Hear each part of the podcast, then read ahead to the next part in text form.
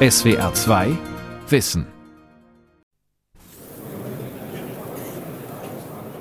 Am 10. April 1922, einem Montag, sitzt der Zeitungsreporter Ernest Hemingway im Palazzo San Giorgio in Genua und beobachtet den Auftakt einer internationalen Finanz- und Wirtschaftskonferenz. Walter Rathenau hat das Gesicht eines Wissenschaftlers und den kahlsten Kopf auf der ganzen Konferenz. Er gilt als der fähigste Mann in Deutschland. Die Halle ist heiß und voll. Und die vier leeren Stühle der sowjetischen Delegation sind die leersten, die ich je gesehen habe. Werden sie kommen? Wie die Deutschen fühlen sich auch die Sowjetrussen in Genua isoliert und als Außenseiter. Sehen sie die Chance, dieser Situation zu entkommen? Schließlich erscheinen sie. Litwinow als erster, gefolgt von Tschitscherin mit seiner unentschiedenen Miene und seinen nervösen Händen. Der Vertrag von Rapallo 1922. Das überraschende deutsch-russische Bündnis. Von Rainer Volk. Am 16. April 1922, Ostersonntag, unterzeichnen Rathenau und Russlands Außenminister Tschitscherin in Rapallo südlich von Genua einen Freundschafts- und Wirtschaftsvertrag. Für beide Staaten ein Befreiungsschlag, der Europa in helle Aufregung versetzt. Er wird für Jahrzehnte zur Warnung, die Deutschen könnten sich vom Westen abwenden und mit Russland verbinden. Heutzutage erscheint ein solches Bündnis undenkbar.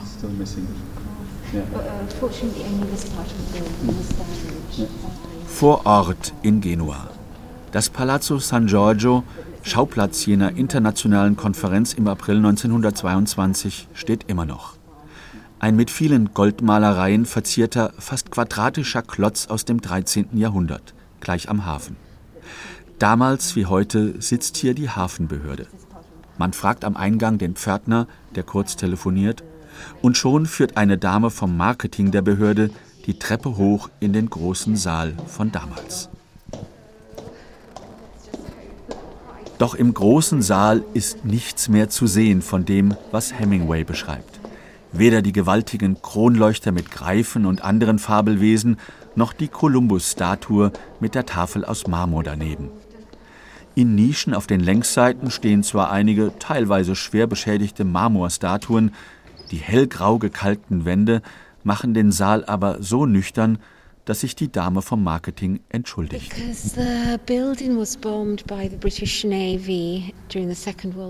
Das Gebäude wurde im Zweiten Weltkrieg von der britischen Marine beschossen und dabei sind auch die Statuen schwer beschädigt worden. Der Palazzo San Giorgio wurde zwar nach dem Krieg renoviert und restrukturiert, aber wie Sie sehen, er hat schwer gelitten. Yeah,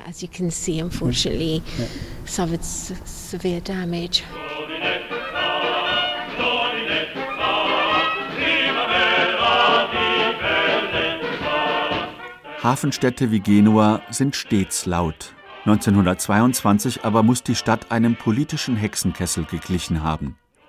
Hemingway berichtet in seinen Reportagen, die er für die Zeitung Toronto Star schreibt, von 1500 Polizisten, die eigens zur Konferenz abkommandiert worden seien. Italiens Regierung will so verhindern, dass Russlands Weltrevolutionäre mit ihrer Ankunft die Stimmung im Land noch weiter aufheizen. In Genua, berichtet Hemingway, provozieren Mussolinis faschistische Schlägertrupps blutige Kämpfe. Die Faschisten machen keinen Unterschied zwischen Sozialisten, Kommunisten, Republikanern, Genossenschaftlern und Gewerkschaftlern. Für sie sind es rote, gefährliche rote. Also setzen sie sich ihre Cappies mit den langen schwarzen Troddeln auf, schnallen sich ihre Dolche um, bepacken sich mit Munition und Handgranaten und marschieren den Roten entgegen. Unterwegs singen sie Giovinezza.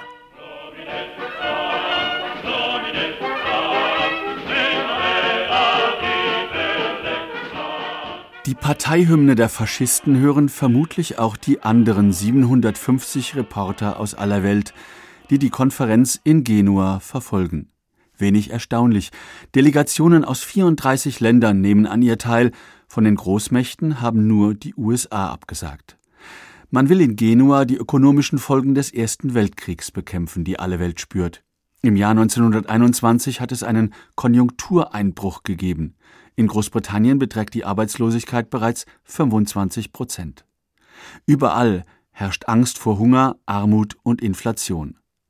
Eckhard Konze, Historiker an der Universität Marburg und Buchautor zum Versailler Frieden, erklärt zur Tagesordnung von Genua.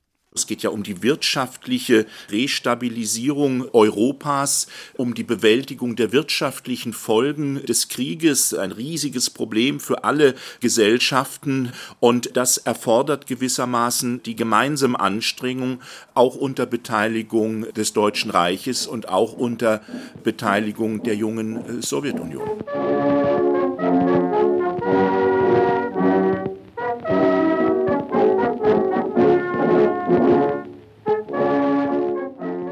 Ist zu diesem Zeitpunkt keine fünf Jahre alt und hat fast vier davon einen brutalen Bürgerkrieg durchlebt.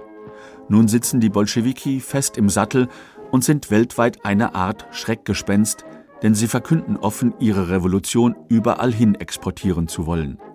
Die Internationale als neue Nationalhymne Sowjetrusslands ist quasi dafür das Symbol. Die Bremer Osteuropa-Historikerin Susanne Schattenberg sagt zur Ausgangslage aus sowjetrussischer Sicht. Das war die erste große Konferenz, zu der die junge Regierung eingeladen war. Die Konferenz war von entscheidender Bedeutung, um eben von mehreren Staaten diplomatisch anerkannt zu werden, aber eben auch wirtschaftlich Unterstützung zu bekommen, Kredite zu bekommen. Das Land lag am Boden und brauchte dringend Wirtschaftshilfen, Technologie, Geld. Leiter der Delegation aus Moskau ist der 49-jährige Georgi Wassiljewitsch Tschitscherin. Der gelernte Diplomat stammt aus einer der ältesten Adelsfamilien Russlands. Als Außenminister ist er der Nachfolger des erfolglosen Leo Trotzki. Vor dem Ersten Weltkrieg hat Tschitscherin, wie sein Idol Lenin, als Marxist und Bolschewist viele Jahre im Exil gelebt. Er spricht fließend Deutsch, Französisch und Englisch. Es war überhaupt nicht ungewöhnlich, dass so ein junger Adelsspross irgendwann anfing, Marx zu lesen, dass er dann in Konflikte mit dem Gesetz geriet und letztlich auch verhaftet wurde. Tschitscherin war insofern ein Glücksfall für Lenin, weil er eben sozusagen beides beherrschte. Also er war aristokratisch in der Form, bolschewistisch im Inhalt. Er selbst hatte zuletzt im Archiv des Außenamts gearbeitet. Tschitscherin ist schlau. Das zeigt schon die Auswahl der Unterkunft. Statt wie alle anderen Delegationen ein Hotel in Genua zu reservieren, fahren die Abgesandten Lenins allabendlich vom Konferenzort nach Rapallo, einem Badestädtchen 30 Kilometer südlich von Genua. So hofft man, unbemerkt von den anderen Konferenzteilnehmern, eigene Ziele verfolgen zu können. Die Eisenbahnfahrt der russischen Abordnung nach Ligurien hat am 27. März in Moskau begonnen. In Berlin legt man eine mehrtägige Pause ein. Am 6. April 1922 erreicht der Zug Rapallo, wo im Ortsteil Santa Margherita Ligure Zimmer im Hotel Imperiale reserviert sind.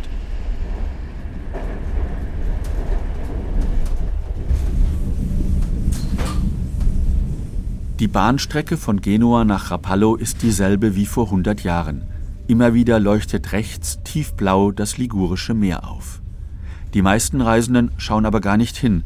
Es sind Pendler, die in eines der Städtchen der Region zur Arbeit oder in die Schule fahren.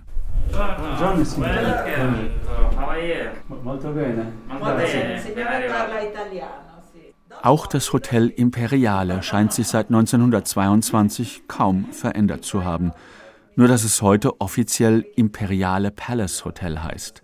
Ein Traum aus der Belle Epoque ursprünglich als Ferienwohnsitz der reichen Reederfamilie Costa gebaut, thront es, weiß getüncht mit grünen Fensterläden, samt Garten majestätisch auf einem Hügel.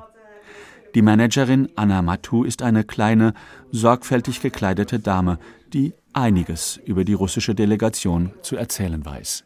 The delegates were 63 zur Delegation gehörten 63 Personen. Insgesamt waren hier 90 Personen untergebracht. Es gab Begleitung, auch weibliche. Soviel ich weiß, haben alle hier übernachtet. Was die Zahl der Zimmer betrifft, das müssen etwa 60 gewesen sein. Aber auch Signora Matu wundert sich rückblickend über die Situation. Ausgerechnet die selbsternannten Vertreter des Proletariats, deren Land nach einem Bürgerkrieg so gut wie pleite ist, gönnen sich wochenlang eine Luxusunterbringung in einer Postkartenidylle. A poor delegation came to stay in the most expensive hotel. Eine arme Delegation kommt in das teuerste Hotel der Region, eines der teuersten Hotels in Italien überhaupt. Das war sehr ungewöhnlich, aber man hatte im Hotel den Eindruck, die freundliche Behandlung gefiel den Delegationsmitgliedern schon. Good treatment. So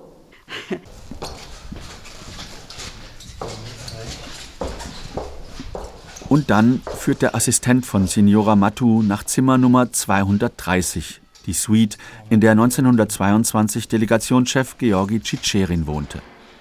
Das hohe Doppelbett schaut noch sehr original aus. Helles Grün und Blau dominieren als Raumfarben. Die Decke ist pures Art Deco, voller Stuck und gemalter Figürchen. Und dann werden die Läden der Terrassentür geöffnet und der Blick über die Bucht von Santa Margarita wird frei. Die Schwarz-Weiß-Fotos von 1922 zeigen Mitglieder der russischen Delegation hier oben. Ihre steif bürgerlichen Anzüge und Damenkleider sollen jeden Verdacht zerstreuen, man sei ein Haufen wilder Revolutionäre. Im Gegenteil, der Habitus bemüht sich um Augenhöhe mit dem Rest der Welt. Diese sieht in Tschitscherin und Genossen völkerrechtlich die Nachfolger des Zarenreichs, das enorme Schulden hinterlassen hat. Die Osteuropa-Historikerin Susanne Schattenberg. Russland braucht eigentlich Wirtschaftshilfe. Von Russland wird aber eben andererseits erwartet, dass es anerkennt die Schulden, die das Zahnreich noch aus, ja, also aus Vorkriegszeit hat und eben die Kriegsschulden und dass Russland bereit ist, diese Schulden zu bezahlen, beziehungsweise auch alles, was eben verstaatlicht wurde, dafür Entschädigungszahlungen zu leisten. Man ist also Bittsteller, wie das Deutsche Reich, das in Genua versucht, die harten Reparationsleistungen des Versailler Vertrags von 1919 aufzuweichen.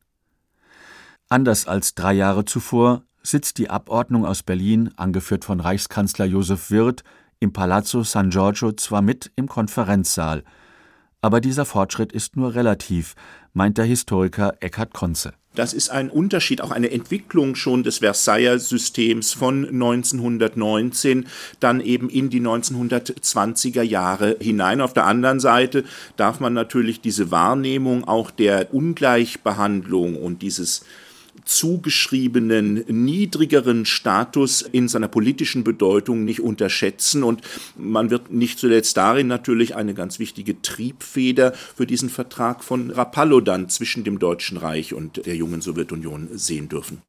Die Kraft dieser Triebfeder zeigt sich sehr bald. Mitarbeiten in den Kommissionen der Konferenz, das dürfen die Deutschen. Aber in der ersten Woche verweigert ihnen der britische Premier Lloyd George, der wichtigste Politiker in Genua, eine Einladung zu vertraulichen Besprechungen, die er in einer Villa gewährt. Das nährt bei den Deutschen, die im schicken Hotel Eden untergebracht sind, Argwohn. Sie vermuten, die Großmächte und Russland stünden vor einer Einigung in der Schuldenfrage, und man sei mit seinen Wünschen nach weniger Reparationen nun isoliert. Der Diplomat Harry Graf Kessler, von dem Kanzler Wirth und Außenminister Rathenau wissen, dass er sehr gute Kontakte zu Briten und Franzosen pflegt, hält seine Konferenzeindrücke in seinem Tagebuch fest. Genua, 12. April. Großes Aufsehen macht der Vorschlag der Londoner Experten zur Sanierung Russlands. Bei uns wird er für die Russen als unannehmbar bezeichnet. Tschetscherin hat gestern zwei Tage Bedenkzeit gefordert und will morgen einen neuen Aufschub verlangen. Wie wir uns stellen werden, steht noch nicht fest.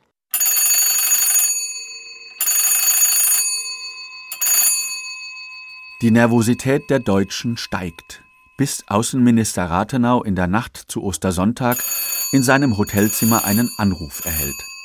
Der Leiter der Ostabteilung im Auswärtigen Amt Argo von Malzahn schlägt Rathenau vor, nicht mehr zu warten und einen Separatvertrag mit Russland abzuschließen. Vorverhandlungen hat es bereits gegeben, zuletzt beim Zwischenstopp der russischen Delegation in Berlin. Im Anschluss ruft Rathenau bei Reichskanzler Wirth an und lädt diesen von Malzahn und einen Beamten des Auswärtigen Amts zu einer spontanen Beratung ein. Bei diesem oft Pyjama-Konferenz genannten mitternächtlichen Gespräch in der Hotelsuite fällt die Entscheidung, Rathenau nach Rapallo zu schicken. Formal richtig. Als Außenminister steht Rathenau, anders als Kanzler Wirth mit Tschitscherin, auf einer Stufe. aber der Historiker Lothar Gall, Autor einer Biografie über Walter Rathenau, sieht darin noch andere Motive. Also Rapallo verbindet sich mit dem Namen Rathenau. Aber Rathenau war gar nicht für Rapallo, für die Annäherung an Russland. Da hat er mit, bis zum letzten Augenblick gezögert. Wirth versuchte diese Politik und man hat zu Recht gesagt, der Wirt hat ihn benutzt. Er hat gesagt, wenn das gut geht, geht's gut, wenn nicht, war es Rathenau. Der Tag des Vertragsabschlusses, der 16. April 1922, lässt sich in wenigen Zeilen, quasi im Telegrammstil, wiedergeben. 11 Uhr. Ankunft der vier deutschen Abgesandten aus Genua im Hotel Imperiale. Erste Verhandlungsrunde bis zum Mittagessen, das beide Seiten getrennt verbringen. Nachmittags Abstimmung der Formulierungen durch die Juristen beider Staaten. 17 Uhr Fortsetzung der Gespräche in größerer Runde zwischen 18.30 Uhr und 19 Uhr Unterzeichnung des Vertrags. Das ist ja wirklich extrem schnell. Also die Briten und Franzosen und, und andere können gar nicht mehr intervenieren, weil es viel zu weit weg ist. Bewertet die Russland-Expertin Susanne Schattenberg die Geschehnisse des 16. April 1922. Wichtig für den Ablauf ist, nach ihrer Ansicht, auch die geografische Entfernung zwischen Rapallo und Genua weil an dem Nachmittag Lloyd George dann zum Tee geladen hat, aber diese Einladung die Deutschen gar nicht mehr erreicht. Gegebenenfalls wäre sonst alles ganz anders gekommen, weil ja die Deutschen ewig gehofft haben, sie würden endlich von den Briten erhört werden. Inhaltlich ist der Rapallo-Vertrag unspektakulär. Er ist nur drei Seiten lang und besagt, Sowjetrussland und Deutschland nehmen diplomatische und konsularische Beziehungen auf. Beide billigen sich zweitens im Handel gegenseitige Meistbegünstigung zu, wichtig für die Deutschen, denn ihre Waren werden noch von vielen Ländern boykottiert. Drittens verzichtet man auf gegenseitige Reparationen und Entschädigungen. Politisch aber ist das alles sensationell, weil die Welt sofort die Symbolik sieht, sagt der Historiker Eckhard Konze dass diese Versailler Ordnung nicht dauerhaft beruhen kann auf der Ausgrenzung verschiedener Staaten, allen voran des Deutschen Reiches und andererseits auf der permanenten Ausgrenzung der Sowjetunion. Insofern hat der Vertrag von Rapallo unabhängig sozusagen von seinen konkreten Inhalten eine wichtige politische Signalfunktion. Die wird auch wahrgenommen in Paris, in London, durchaus auch jenseits des Atlantik in den USA. Das Tagebuch des deutschen Diplomaten Harry Graf Kessler lässt erahnen, mit welcher Wucht die Nachricht aus Rapallo die Konferenz in Genua und ihre Teilnehmer trifft. So notiert Kessler am Dienstag, den 18. April 1922. Alle Kommissionssitzungen sind heute abgesagt. Die Entente berät, was sie machen soll. Mein Eindruck ist, dass sie gern einen Ausweg finden möchte, aber vorläufig keinen sieht. Nachmittags Malzahn und ein paar Minuten den Kanzler gesprochen.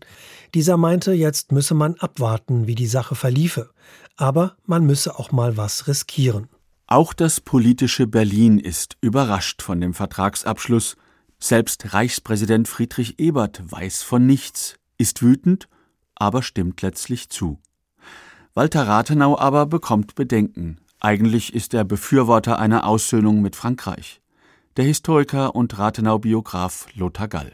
Er hat schon Bethmann Hollweg am Anfang des Krieges immer gesagt, wir müssen einen Ausgleich mit Frankreich finden. Das ist der Weg in die Zukunft. Deswegen ist Rapallo für ihn immer sehr fraglich. Nicht? Rapallo war ein falscher Schritt, aber er war in dem Augenblick war er offenbar unvermeidbar. Im Reichstag findet der Rapallo-Vertrag bei fast allen Parteien Beifall. Nur die Ultrarechten sind empört, Sie starten eine Hetzkampagne gegen Walter Rathenau wegen dessen jüdischer Herkunft. Tragischer Höhepunkt ist Rathenaus Ermordung am 24. Juni 1922 durch die rechtsextremistische Terrorzelle Organisation Konsul.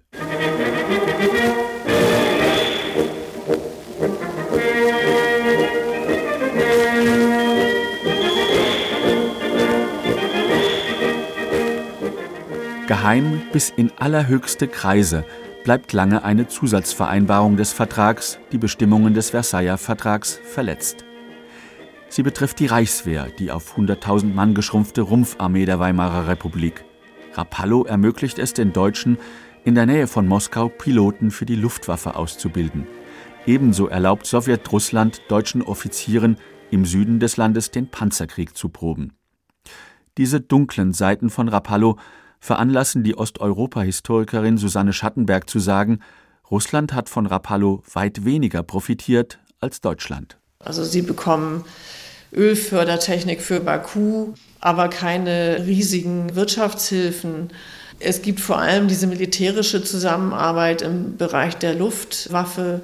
Das finde ich das eigentlich heikle, dass hier ja gesagt wird, dass es eigentlich ein Interesse von Seiten von Freikorlern und der alten Armeeführung und industriellen Kreisen gab, die Kooperation mit Russland zu nutzen, um eben den Versailler Vertrag zu umgehen und Deutschland wieder aufzurüsten. Trotzdem wäre der Rapallo-Vertrag heute womöglich längst vergessen. Ein Abkommen unter vielen hundert, die im 20. Jahrhundert geschlossen worden sind, gäbe es nicht eine Art Nachgeschichte.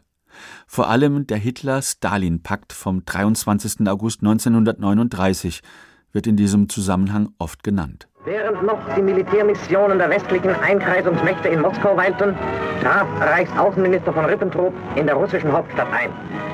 Mit triumphierendem Ton verkündet die Deutsche Wochenschau das Bündnis mit Stalin.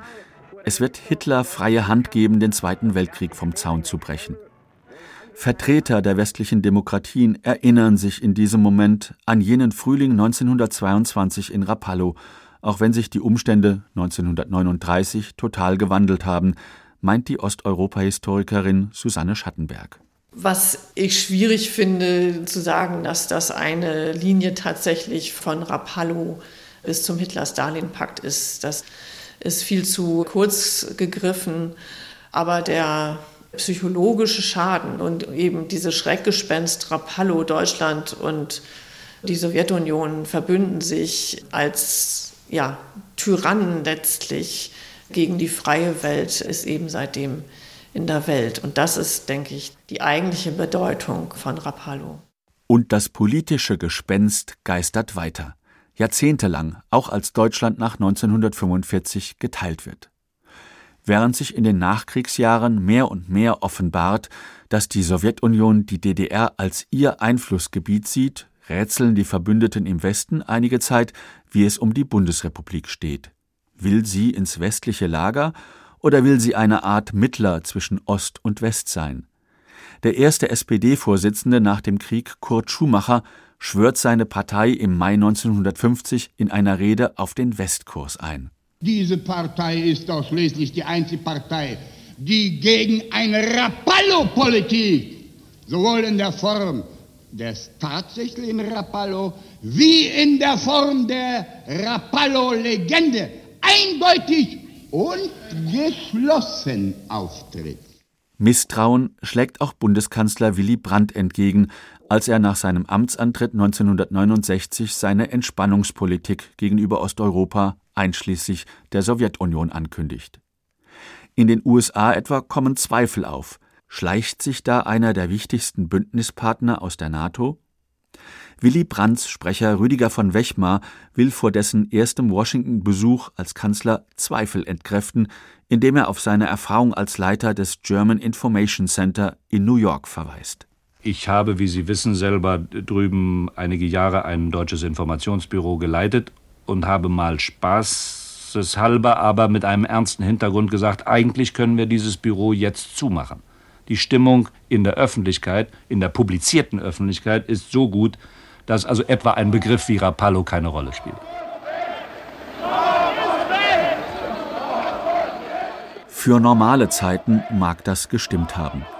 Aber als es 1989 ernst wird und sich mit dem Ende der DDR das Blockdenken in Europa auflöst, da erlebt das Stichwort Rapallo einen neuen politischen Frühling. Bernd Greiner, ehemaliger Direktor des Berliner Kollegs Kalter Krieg, sagt über die Rapallo-Legende Anfang der 1990er Jahre. Nach dem Fall der Berliner Mauer sind amerikanische Zeitungen, Politik, wissenschaftliche Journale und so weiter und so fort voll von Artikeln oder Politiker reden ebenfalls. Laufen wir Gefahr, dass das auf dem Prozess der Wiedervereinigung befindliche Deutschland auf Kosten des Westens Ostpolitik macht? Reale Gefahr war das nie.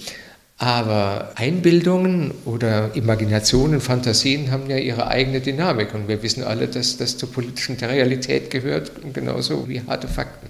Dazu zählt, genau genommen, jener bis heute kaum bekannte Anhang des Rapallo-Vertrags, der eine erneute Aufteilung Polens andeutet.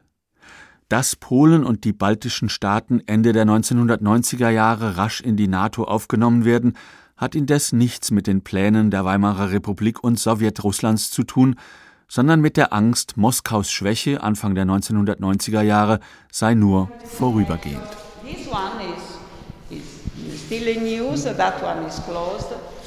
Im Hotel Imperiale spielen die Nachwirkungen des Rapallo-Vertrags keine Rolle. Man beschränkt sich hier auf das historische Ereignis. Der von einer Lichtkuppel überwölbte Raum im ersten Stock, in dem Rathenau und Tschitscherin 1922 ihre Unterschriften unter das Dokument setzten, ist originalgetreu erhalten. Auch der schwere, mit barocken Ornamenten verzierte Holztisch, um den sechs Stühle stehen, ist noch derselbe. An den Wänden hängen Fotos der russischen Delegation und eine Kopie des Vertrags.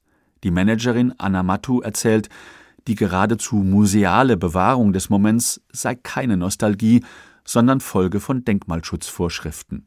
We do have to keep it as it was in the past, but I have to say that is really pleasure. Wir sind verpflichtet, ihn so zu belassen, wie er war. Aber ich muss betonen, das ist eine Ehre.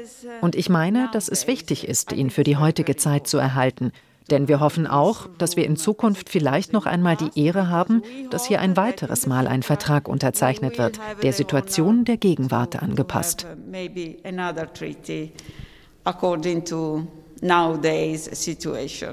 Pläne zum runden Jahrestag, russische und deutsche Diplomaten für eine feierliche Zeremonie einladen zu können, hat der Eigentümer des Imperiale Palace, ein italienischer Konzern, jedoch verworfen.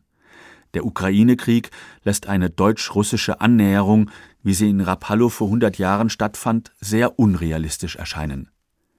Anna Matu erzählt, dass immer wieder deutsche Touristen fragten, ob sie den historischen Raum der Vertragsunterzeichnung sehen könnten. Russen dagegen interessierten sich heute kaum für den Vertrag mit dem Deutschen Reich.